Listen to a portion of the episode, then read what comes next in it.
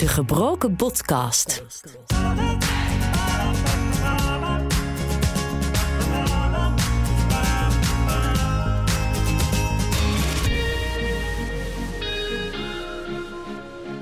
Welkom en leuk dat je luistert naar aflevering 4 van De Gebroken Podcast. Ik ben Michael en in deze podcast neem ik je mee in mijn revalidatieproces. Met vandaag. Het is toch gewoon uh, confronterend dat je, dat je toch niet kan wat je hoopt te kunnen. Ik denk ook dat je dat een plekje moet geven. Er is ook altijd een plekje voor verdriet en voor tegenslagen. Uh, dat is nou eenmaal zo. Dus neem het zoals het komt en kijk hoe je ermee om kunt gaan en weer verder kunt. De onzekerheid die OI met zich meebrengt, dat vind ik het allervervelendste. Nooit weten wanneer je wat breekt, nooit weten hoeveel energie je voor die dag hebt, nooit weten of je een spierpijn kan krijgen. Uh, het nooit weten, dat vind ik het allerergste. Acht weken geleden heb ik mijn beide benen gebroken. Daarom verblijf ik nu in het revalidatiecentrum De Hoogstraat in Utrecht. Om zo weer letterlijk op de been te komen. En deze week was me het weekje wel zeg.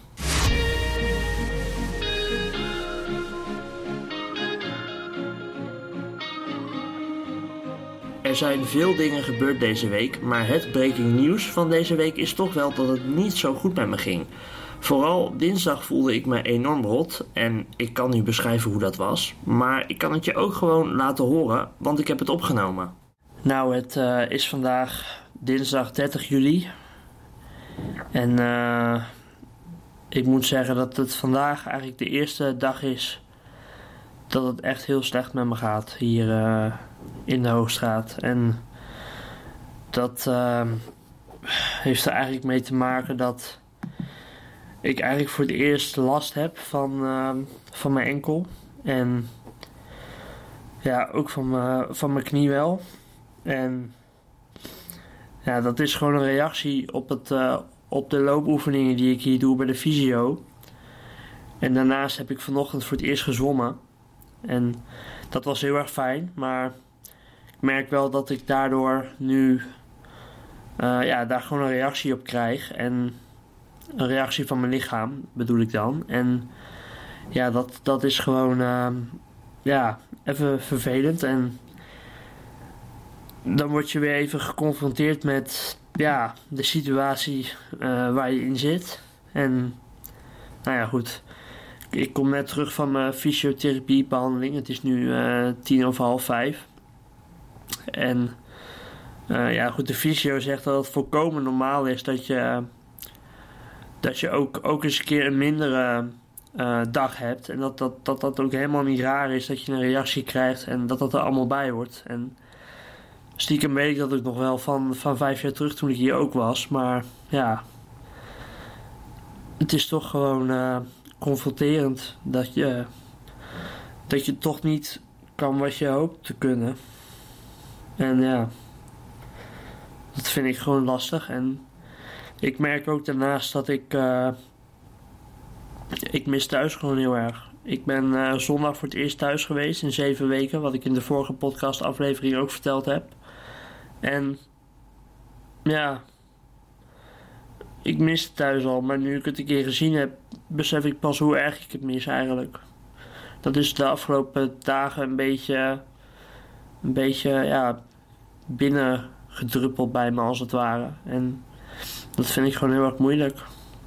Eigenlijk. Dus ja, al met al, ik heb gewoon even een, een, hele vervelende dag. Ik heb ook niet goed geslapen vannacht. Dat komt er ook nog eens bij. Dus nou ja, ik, uh, ik ga zo, zo meteen uh, vanavond maar gewoon goed eten hier. En dan uh, ga ik gewoon heel, heel, heel erg op tijd naar bed. Gewoon lekker vanuit bed naar Basel PSV kijken of zo. En dan op tijd gaan slapen. Dat was heftig en ik voel me nog ongemakkelijk als ik het zelf terughoor. Het meest heftige aan die dip vond ik dat ik er zelf zo heftig op reageerde. En dat ik me daar geen houding weet te geven, voelt ook een beetje als falen. Nu ik erop terugkijk, is mijn reactie denk ik niet zo gek, want alles kwam even tegelijk op me af. En ik heb me zeker nog tot donderdag in die week slecht gevoeld. Inmiddels is dat wel helemaal weggetrokken. Ook met het lopen is het later weer wat beter gegaan in de week. Maar het gaat allemaal iets langzamer vooruit dan het vorige week ging. En dus ook langzamer dan ik had gehoopt. Verder heb ik deze week mijn ontslagdatum te horen gekregen. En voor een journalist als ik is dat een opmerkelijke datum uh, geworden, namelijk 9-11, oftewel 11 september. Dus ja, dat betekent dat ik hier nog wel een tijdje zit.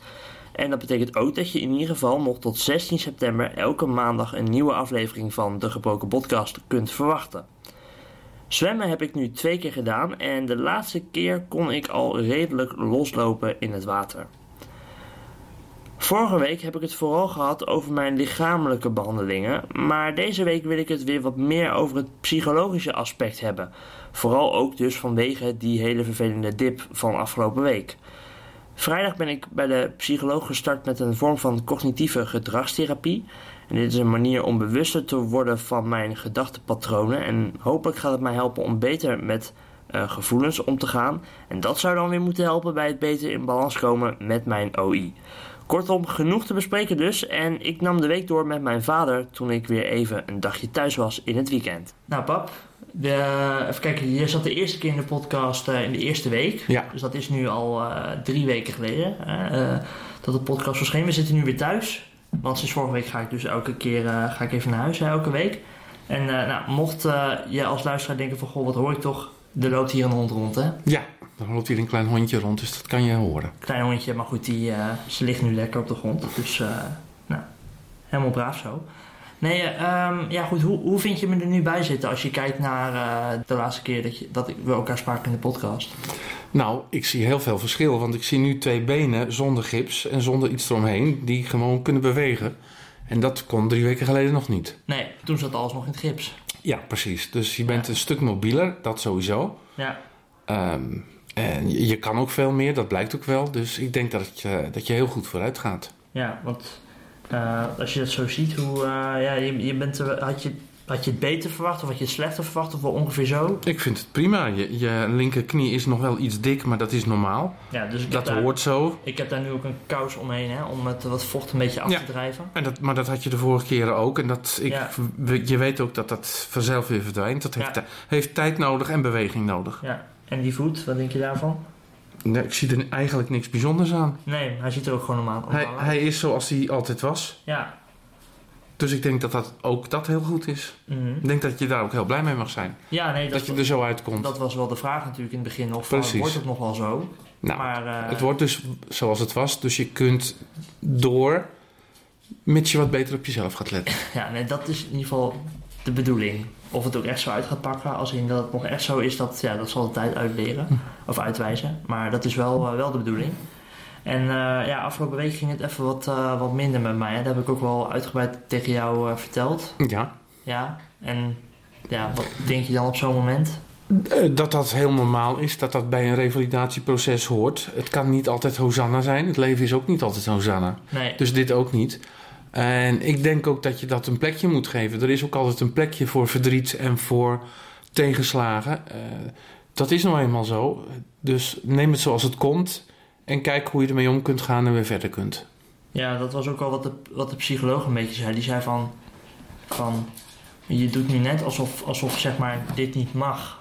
Die, zo'n, zo'n, zo'n dip of zo. Alsof het iets heel... Volgens mij heb ik je letterlijk geschreven op de WhatsApp. ehm, eh, eh, eh, je moet verdriet en tegenslag een plekje geven. Je mag verdrietig zijn. Ja, En je mag je een keer rot voelen. Ja. dat hoort erbij en dat is juist ook goed. Want als je dat niet doet, mhm. komt dat later tien keer zo sterk terug. En dan heb je er echt last van. Ja, ja, nee, dat, dat weet ik ook wel. Maar dan op, als het dan op zo'n moment komt, dan, dan gebeurt er toch iets, zeg maar, dat dat een beetje... eh, Jij vindt dat niet leuk, Nee. dat, dat, dat zit niet in je karakter. Maar ik zou je willen adviseren om dat dan maar te accepteren, want het hoort erbij. Ja, nee, want dat bleek ook dat het misschien ook dat, zeg maar, de manier waarop ik erop reageerde, dat die het dat, dat ook alleen maar misschien wel verergerd heeft, zeg maar. Doordat ik het, zeg maar, wel... eh, ik liet het wel toe, maar ik ging er toch indirect alsnog een klein beetje tegen, tegen vechten. Nou, een klein beetje, een klein beetje boel. een klein beetje boel. Ja, een klein beetje veel dus. Nee. Ja, Eh, ja. En dat, en dat heeft geen zin. nee, Dat lost niks op. nee. Maar goed, dat weet je inmiddels nu ook al. Ja, ja. Nee, want eh, we zijn vrijdag zijn we met een vorm van, van, van cognitieve gedragstherapie begonnen. Dus Ja. dat is met een. Dan ga je dus eigenlijk gewoon op zoek naar, naar bepaalde gedachten die je hebt. Die Eh, of dus en, de, de gedachten die dat als jij, als jij A denkt, dan dat, dat je automatisch B of C denkt en doet. En dat je dus dat een beetje gaat bekijken van goh, is dat wel zo als het ware? Is dat wel echt zo Tenminste, als je A denkt, is, is het dan ook echt wel dat je daarna B of C moet denken en doen? Wees maar even concreet. Je hebt Ja. dus gewoon geleerd om te kijken en te, eh, te- naar je gedrag te kijken, naar je gedachten. En je gedachten waren eh, van, oh jee, en nou gebeurt dit en dat wil ik niet en dat kan ik niet en dat moet door en dit en dat. En je Ja. hebt dus nu leren, leren kijken waarom je zo bent Ja. en hoe je dat misschien kan veranderen. ja, misschien dat ik, ook, dat ik het ook moeilijk vind om het uit te leggen, omdat ik, omdat, ik, omdat ik het nog steeds nu ook een beetje ongemakkelijk vind of zo. Ja, je praat er heel ongemakkelijk over. Ja. En je, jij, hè, jij hebt het over A en B en ik benoem het gewoon zoals het is. Want dat schiet veel, dat, daar schiet je iets mee op. Ja, maar ook omdat ik dan ook op dat moment niet meteen tot, tot die woorden kan komen of zo. Of zo Op Dan moet je daar manier. gewoon even de tijd voor nemen. Ja. Dat is misschien wel de les voor nu. mhm. Maar wat denk, denk je dat... eh, denk je dat de manier waarop ik nu zeg maar bezig ben, dat dat, dat, dat wel goed gaat zo? Of, of, of ja... Nou, dat, dat kan ik niet. eh, Dat, A, kan ik je dat niet garanderen. B, ben ik er niet bij, dus dat weet ik Nee, niet. nee, nee, maar maar ehm, wat ik zo van je zie, ga je er nu veel beter mee om dan dinsdag of woensdag. Ja, dat wel. Precies. Maar het is ook... Dus ik denk als je daar zo doorgaat en het leert te accepteren en leert te kijken van oké, ik voel me nu rot, hoe komt dat nou? En wat kan ik daarmee? Mhm. Dat je een stuk verder bent dan. Maar het was ook meer dat er, al, er kwamen allemaal dingen tegelijk. Hè? Zoals dat je thuis bent geweest, wat, wat best wel indruk maakt. Nou, dat je eh, even wat last krijgt, wat gewoon natuurlijk vervelend is. Dat je al- nou, voor het eerst zwemmen, wat een hele nieuwe ding is. Ja, goh, raar hè? Spieren die zeven Ja. weken niks gedaan En- hebben. Ja, die en, ga je En voelen. dat je daar, daarbij komt dus dat je dan nog slecht geslapen hebt. Dan En- komt en- en alles bij elkaar. Allemaal samen. En, en dat, ik, dat ik vervolgens denk van... Oh ja, daar voel ik me even een dagje rot over. En eh, dat is wel oké. Eh, maar... ehm, eh, en, en dat ik toen eigenlijk... Dat ik me daarna nog rot voelde. En dat ik toen eigenlijk tegen mezelf zoiets zei... Woensdag van... Hé, hey, kom op. Nou, eh, volgende dag. Nu is het wel klaar. Hè? Nu hoeft het niet meer. Nu, dit, we hebben het gehad. Nu je hebt goed geslapen. Het gaat weer wat beter. Ja, maar dat werkt dus niet altijd zo. Vaak, Nee. vaak misschien wel, maar niet altijd. Ja. Dus toen dacht ik... Iets van woensdag of zo. Van... Oh ja, nou ja, goed. Niet te veel druk om maken. Laat maar gaan. En toen was het donderdagmiddag eigenlijk wel over. Ja, zo, nou, eh, dan heb ja. je zelf de oplossing al gevonden. Ja, En dat, is wat ik, dat was precies wat ik ook bedoelde. ja, Aanvaard het nou maar, geef maar een plekje, ga maar even een half uurtje zitten janken. Dat, is, dat lucht letterlijk op. ja, En dan denk je van, nou oké, vandaag doe ik even helemaal niks meer. ja. En morgen zie ik wel hoe het gaat. Nee, maar het was ook een beetje. Het, het is ook zeg maar de bedoeling, die hele therapie nu. Is ook de bedoeling dat ik. Doordat ik be- door die, die gedachten beter op orde krijg, dat ik daardoor ook weer beter kan beslissen in combinatie met mijn OI. En dus beter.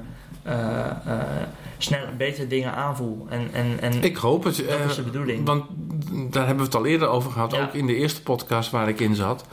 Ehm, le- leer beter te luisteren naar signalen van je lichaam, Mhm. zodat je dit soort erge dingen hopelijk niet meer hoeft mee te maken. Maar dan gaat maandag gaan we daar wat.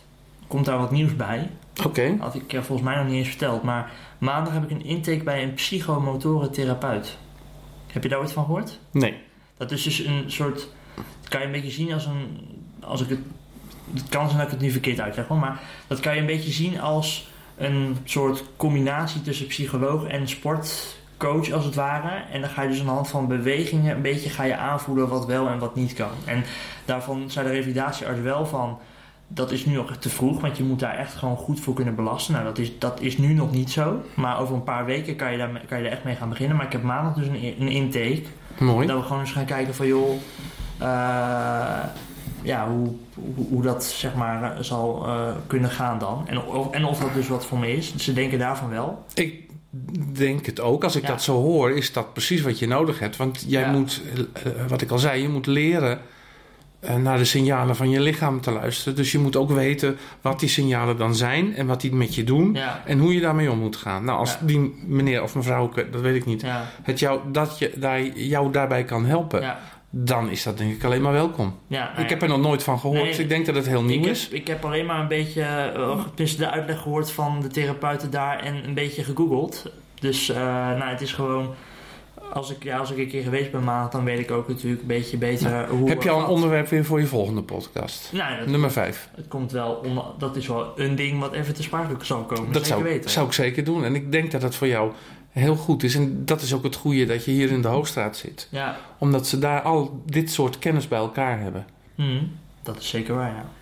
Ik heb dus ook 11 september als ontslagdatum gekregen. Hè? Eh, het kan zijn als het wat minder gaat dat het wat later wordt. Of als het heel goed gaat dat het wat eerder wordt. Maar 11 september is het voor nu. Eh, ja, waar verwacht jij mij tegen die tijd?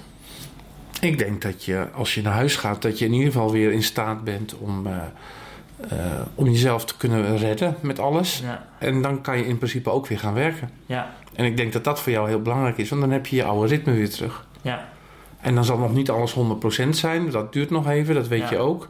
Maar dan heb je eh, alle moeilijke dingen in ieder geval afgerond en kun je weer vooruitkijken. ja. En dat, dat hele psychologische, dat, dat, dat gaan we hier niet opgelost krijgen. Dat is iets wat, wat gewoon een langere adem nodig heeft. En dat, daar wordt ook al ook over gesproken door de psycholoog om het daarvoor ook weer door te gaan verwijzen. Dus dat, dat blijft allemaal lopen. Dat zou ik heel goed vinden, Ja. want dat, eh, dat, red, je- dat red je niet in, op 11 september Het zo is niet kort. zo dat, dat, we, dat Nee. we dat van de afgelopen jaren zo pam pam pam even heel snel eh Nee, zo opwegen werkt dat niet. En, eh, Dus het zou heel goed zijn als je dat nog even voor kan zetten.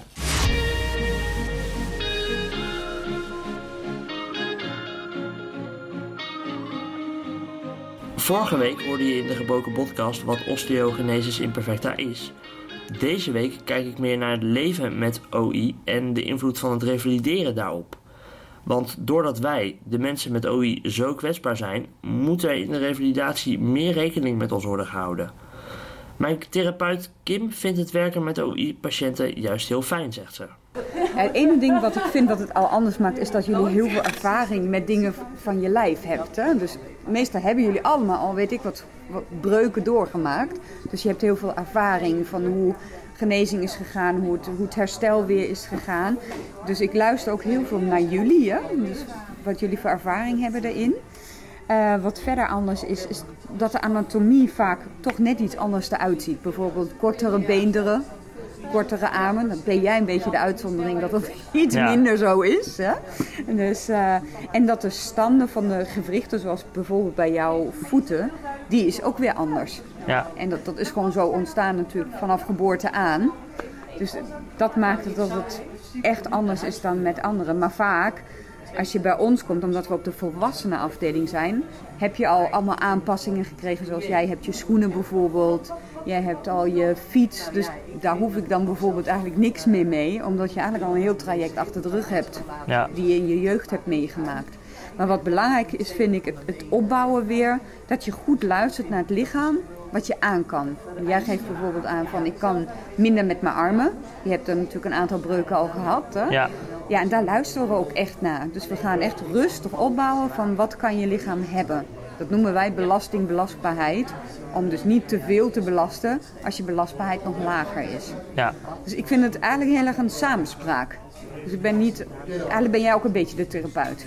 Meer, dat, dat is meer dan bij, bij mensen die geen OI hebben Ja, eigenlijk. ja.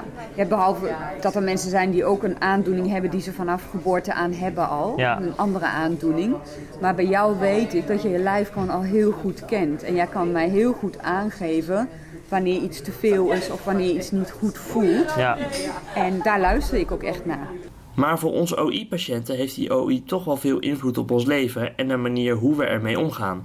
Daarover sprak ik met Miranda van Rooyen. Ze is 30 jaar oud en heeft ook OI. Op dit moment revalideert ze, net als ik in de Hoogstraat, en ik kan wel zeggen dat ze eigenlijk precies dezelfde worsteling heeft gehad als die ik nu heb. Ik kom hier in de Hoogstraat omdat ik sinds enige tijd gemerkt heb dat ik mijn ehm, balans een beetje kwijt ben geraakt. Waardoor mijn geestelijke energie op is. Wat zich uit in een lichamelijke energie dat op is. Waardoor het een continue wisselwerking wordt. En ik dus altijd moe ben. En nu ga ik door middel van eh, eh, verschillende therapieën kijken eh, ja, hoe ik zeg maar de grip op mijn leven beter terugkrijg, hoe ik balans beter kan vinden. En ja, daardoor er weer voor kan zorgen dat ik gewoon echt letterlijk alles uit het leven kan halen wat er in mij zit. Ja, want wat zijn dingen waar je op dit moment tegenaan loopt? De energieverdeling is toch wel het grootste punt dat ik niet zo goed weet waar ik mijn prioriteit op moet zetten. Op mezelf, op een sociaal leven, eh, op, persoonlijke ontwikkeling. Uh, nou ja, alles wat er een beetje mee te maken heeft. En ik merk wel dat ik het lastig vind om te zeggen van uh, hoeveel percentage van mijn energie moet ik aan het ene stuk geven, hoeveel percentage van mijn energie moet ik aan het andere stuk geven. Ik merk dat ik eigenlijk 100% aan alles geef en dan aan één ding geef. En dan nog moet gaan bedenken, shoot, ik meer dingen moeten doen. En dat heeft dus ook met OI te maken, hè? met die balans tussen uh, ja, wat doe je en ook te, om te voorkomen dat je dus bijvoorbeeld al breekt. Ja, zeker. En bij OI is het ook uh, sowieso het energieniveau wat lager. Je bent wat vermoeider, omdat je lichaam eigenlijk continu aan het werken is met de OI. En de ene heeft daar wat meer last van dan de ander. Het ligt ook een beetje aan welke type je hebt natuurlijk. En, uh, maar over het algemeen um, hebben de meeste OI's inderdaad wel een energiebalansprobleem. Um, sommigen kunnen daar heel goed mee omgaan en vinden hun weg al durende het leven. En sommige mensen lopen spaak zoals ik en die hebben dan even iets meer hulp nodig. Ja, want um, je, voor de luisteraar, jij zit in een rolstoel. Ja. Je hebt dus een, uh, een andere vorm van OI dan ik heb, hè? Ja. Je hebt type 3. Um, ga je daardoor makkelijker over een grens heen dan iemand die bijvoorbeeld, uh, zoals ik, type 1 heeft? Of... Ik denk, ik denk dat dat heel verschillend ligt. Ik denk dat over je grens gaan voornamelijk heel erg psychologisch uh, gericht is. Ja. Weet je, iemand met type 1 en weet ik natuurlijk niet zeker, want ik heb geen type 1. Maar ik denk dat type 1 met iemand met type 1 sneller over zijn grens gaat omdat OI minder zichtbaar is. Ja. Dus dat je minder makkelijk om hulp vraagt, omdat je niet hulpbehoevend wil zijn, omdat niemand ziet dat je hulpbehoevend bent. Dat herken ik, en ja. dat je daar dus sneller over je grens gaat. Um, anderzijds is het in mijn geval, ik kan alleen voor mezelf spreken, dan bij mijn type 3 is het juist psychologisch gezien heel erg dat ik niet wil toegeven dat ik hulpbehoevend ben en anders ben dan een valide persoon. Waardoor het vragen om hulp een hele hoge drempel wordt. Waardoor ik automatisch over mijn grens heen ga. Er zijn al heel veel dingen die ik door de OI niet kan. En nu zijn er ook nog eens een keer dingen door een energiebeperking die ik ook niet kan. Hoeveel moet ik nog inleveren voordat ik mezelf weer kan zijn? En dat is bij mij een van de redenen waarom ik eigenlijk continu over mijn grens ga. Omdat ik niet meer ik wil niet nog meer touwtjes uit handen geven die het leven al uit me heeft gegeven.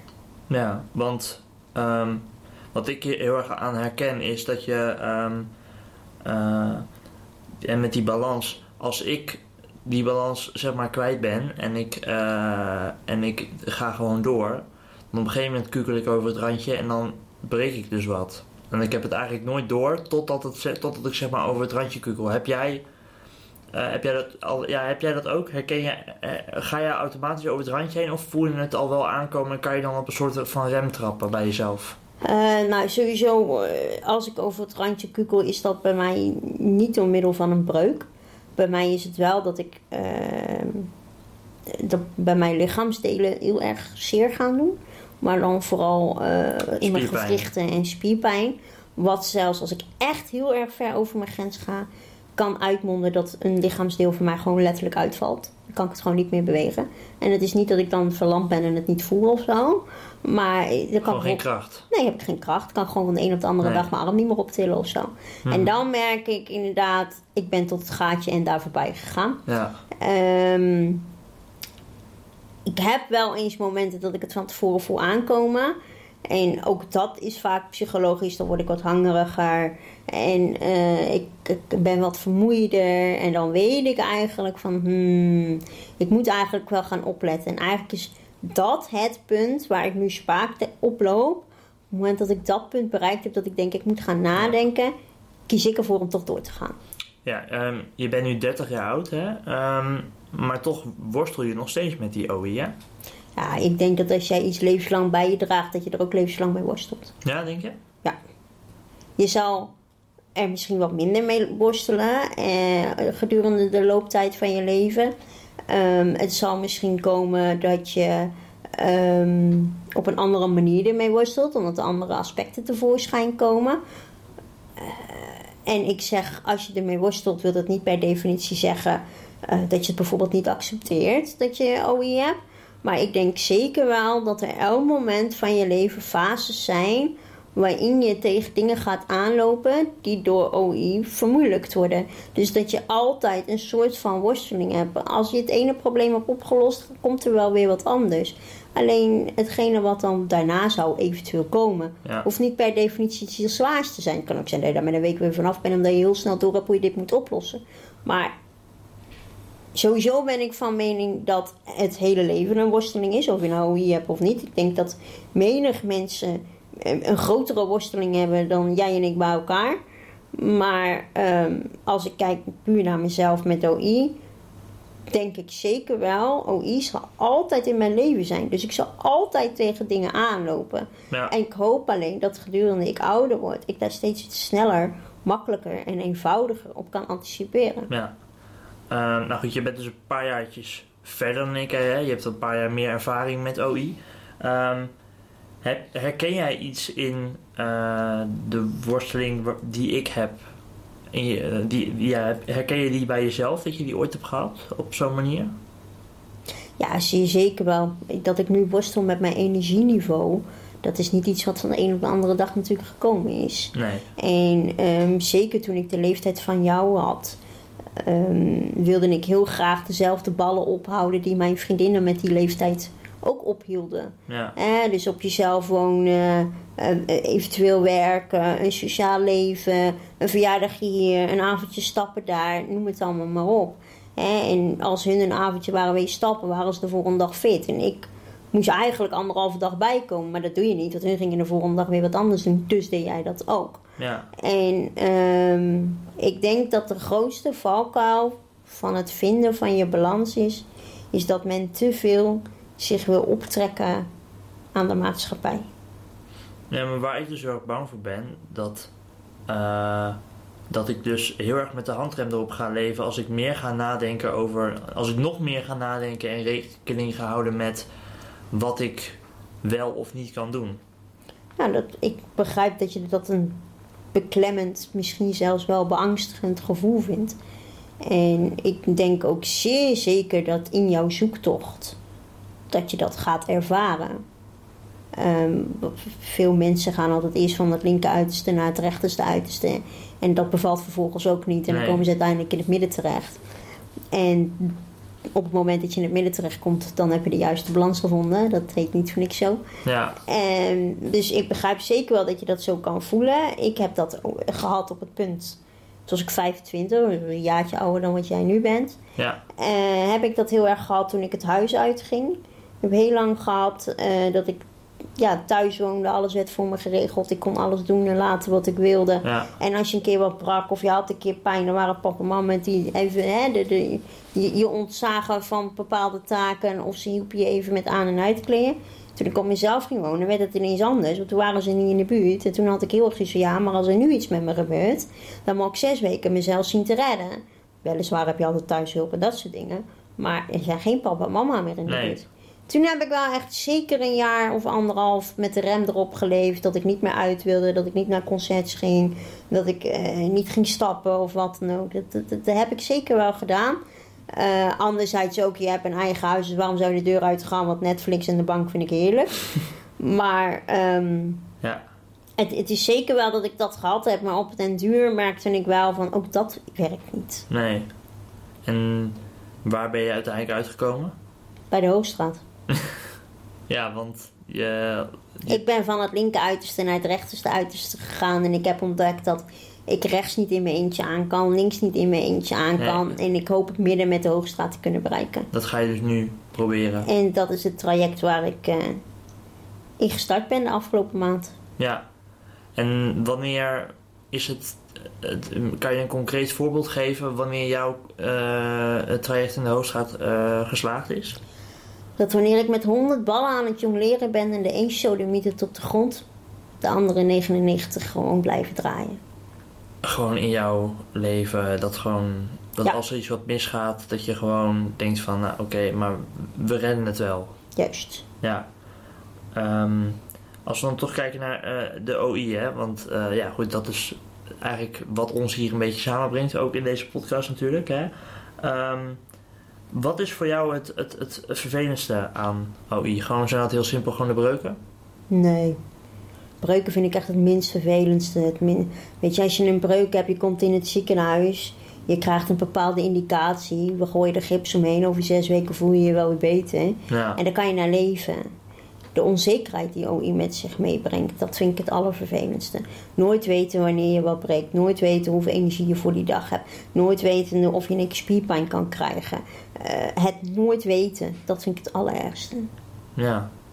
Wel interessant. Ik, ik dacht dus al dat ik, die, dat ik de breuken zelf het ergste vond. Maar het is inderdaad, ik denk ook wel gewoon dat, dat je continu, dat er continu zo'n stemmetje in je achterhoofd zit van, oké, oppassen. Pas op. Dat is wat ik heel erg heb. stopt nooit. Nee.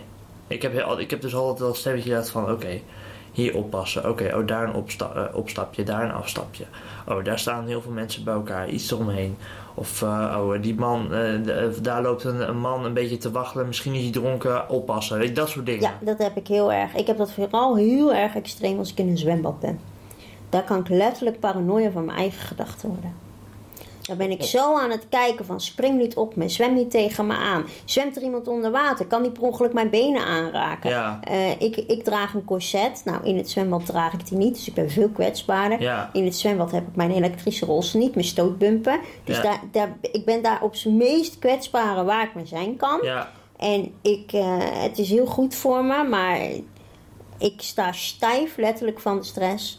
Met alles wat ik in de gaten moet houden. Mijn ogen schieten ook van links naar rechts. Soms zegt mijn moeder wel eens dat die dingen niet uit je oogkassen vallen. Dat is mij een raadsel. Maar ik ben continu gefocust op mijn omgeving. is er ook iets wat je OI jou gebracht heeft, in positieve zin? Of denk je het blijft gewoon een klote aandoening? Nou ja, weet je, ik ben een- behoorlijke iemand die altijd denkt van het kan altijd erger en ik adem nog en ik ben zelfstandig en Ja. ik kan de deur uit, ik kan gaan en staan waar ik wil en het belemmert mijn dagelijks leven niet dusdanig ernstig als bijvoorbeeld eh, een, een ernstige MS-patiënt bijvoorbeeld. Ik noem maar even een voorbeeld. Ja, Ehm, wat het mij vooral heeft gemaakt is dat OI mij een andere kijk op de wereld heeft gegeven. Ik ben eh, wat, wat positiever. Ik eh, probeer minder te zeuren. Ehm, het heeft me bijzondere vriendschappen opgeleverd. Ehm, en omdat je in sommige mensen hetzelfde schuitje zit, weet, weet, voel je je soms heel eenzaam, maar soms ook heel beschermd. ja. En ehm, heb je tot slot... Zo, wacht. Heb je tot slot nog een tip voor mij hier? Of de komende tijd? Luister naar jezelf. Er is niemand met OI die beter weet wat goed voor je is dan jij.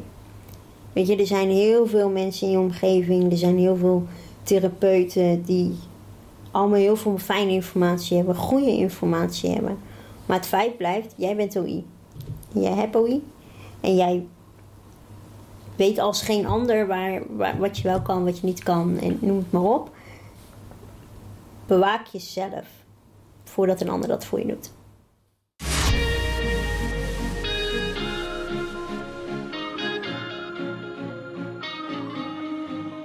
En met dat luisteren ga ik aankomende week aan de gang met de psychomotoren therapie. En dankzij Miranda heb ik nu een nieuw voorbeeld van hoe je met de worsteling met OI om kunt gaan. Al was deze hele week eigenlijk één grote worsteling voor mij. Ik merkte het ook in het maken van deze podcast. Dat ging echt een stuk stroever dan de voorgaande weken. Volgende week ga ik voor het eerst ook op andere manieren proberen te lopen. En gaan we dat ook voorzichtig zonder de spalken proberen. En verder hoor je volgende week een gesprek met mijn maatschappelijk werker. Want als je denkt dat ik alles in mijn revalidatie al de revue heb laten passeren, dan heb je het mis. Wil je me in de tussentijd blijven volgen? Dat kan op Twitter via @michaelroelen, dus @michaelroelen. Tot volgende week.